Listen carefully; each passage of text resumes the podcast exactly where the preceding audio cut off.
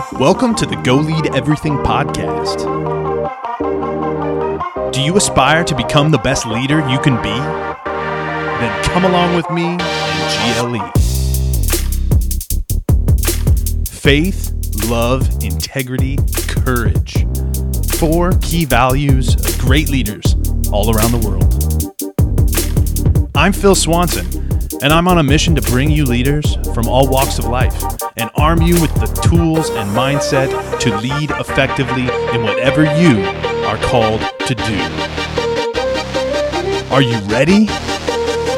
Because it's time to go lead everything.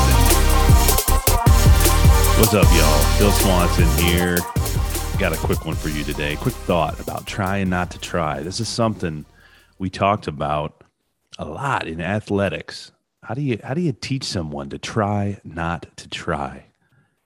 It's kind of a weird concept, right? But what you'll find is the people that are most successful in life, it doesn't even seem like they're trying. I actually got accused of this a lot as an athlete. Like, man, Phil, it doesn't even look like you're trying out there. You know, if you are efficient, if you are effective, you know, most of the busiest, most responsible, accountable, you know, high level leaders that I've ever seen, when you see them, they don't seem like they're in a rush. They don't seem like they're really hurried or frantic or so busy, right? Why is that?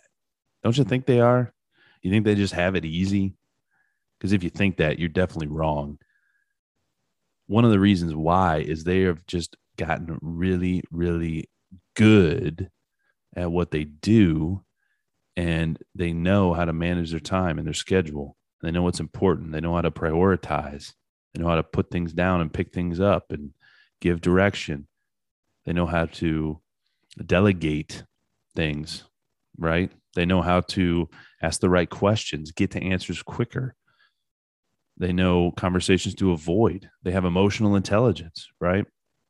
But this whole concept of trying not to try is one that really I think is bred through adversity because at first, in order to get to a point where you reach what I would call a flow state where you're just cruising along, you have to get reps in. You know, this was swings in baseball for podcasters, right? It's just talking, it's doing it, it's doing the reps. You know, you see these people up there that seem like, hey, they're just a natural at this stuff. Man, they're not just natural at it. They've done it. They've talked. For example, I didn't just start public speaking with a podcast. I was actually the announcer of my college volleyball team. Right?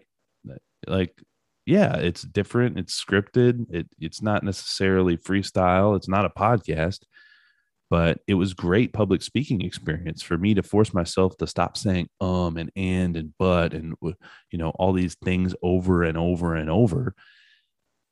Luckily i had a mom that taught me good vocabulary so i had had fairly good vocabulary too but you know i think people they have this perception when they see people succeeding and they want it they want it so bad they almost cripple themselves and you need to focus on getting to a place where you're actually trying not to try.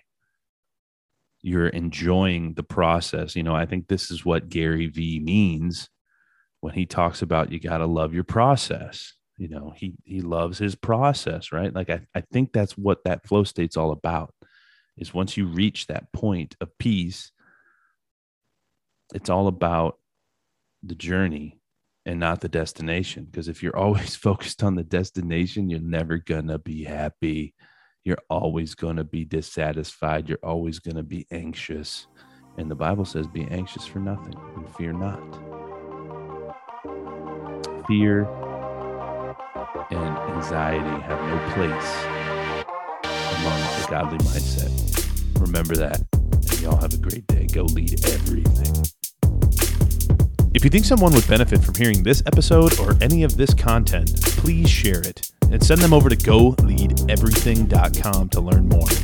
It has been amazing to hear about all the individuals who listen to and are getting value from the content here at GLE. Thank you for your support. You are the reason we do what we do. See you next time.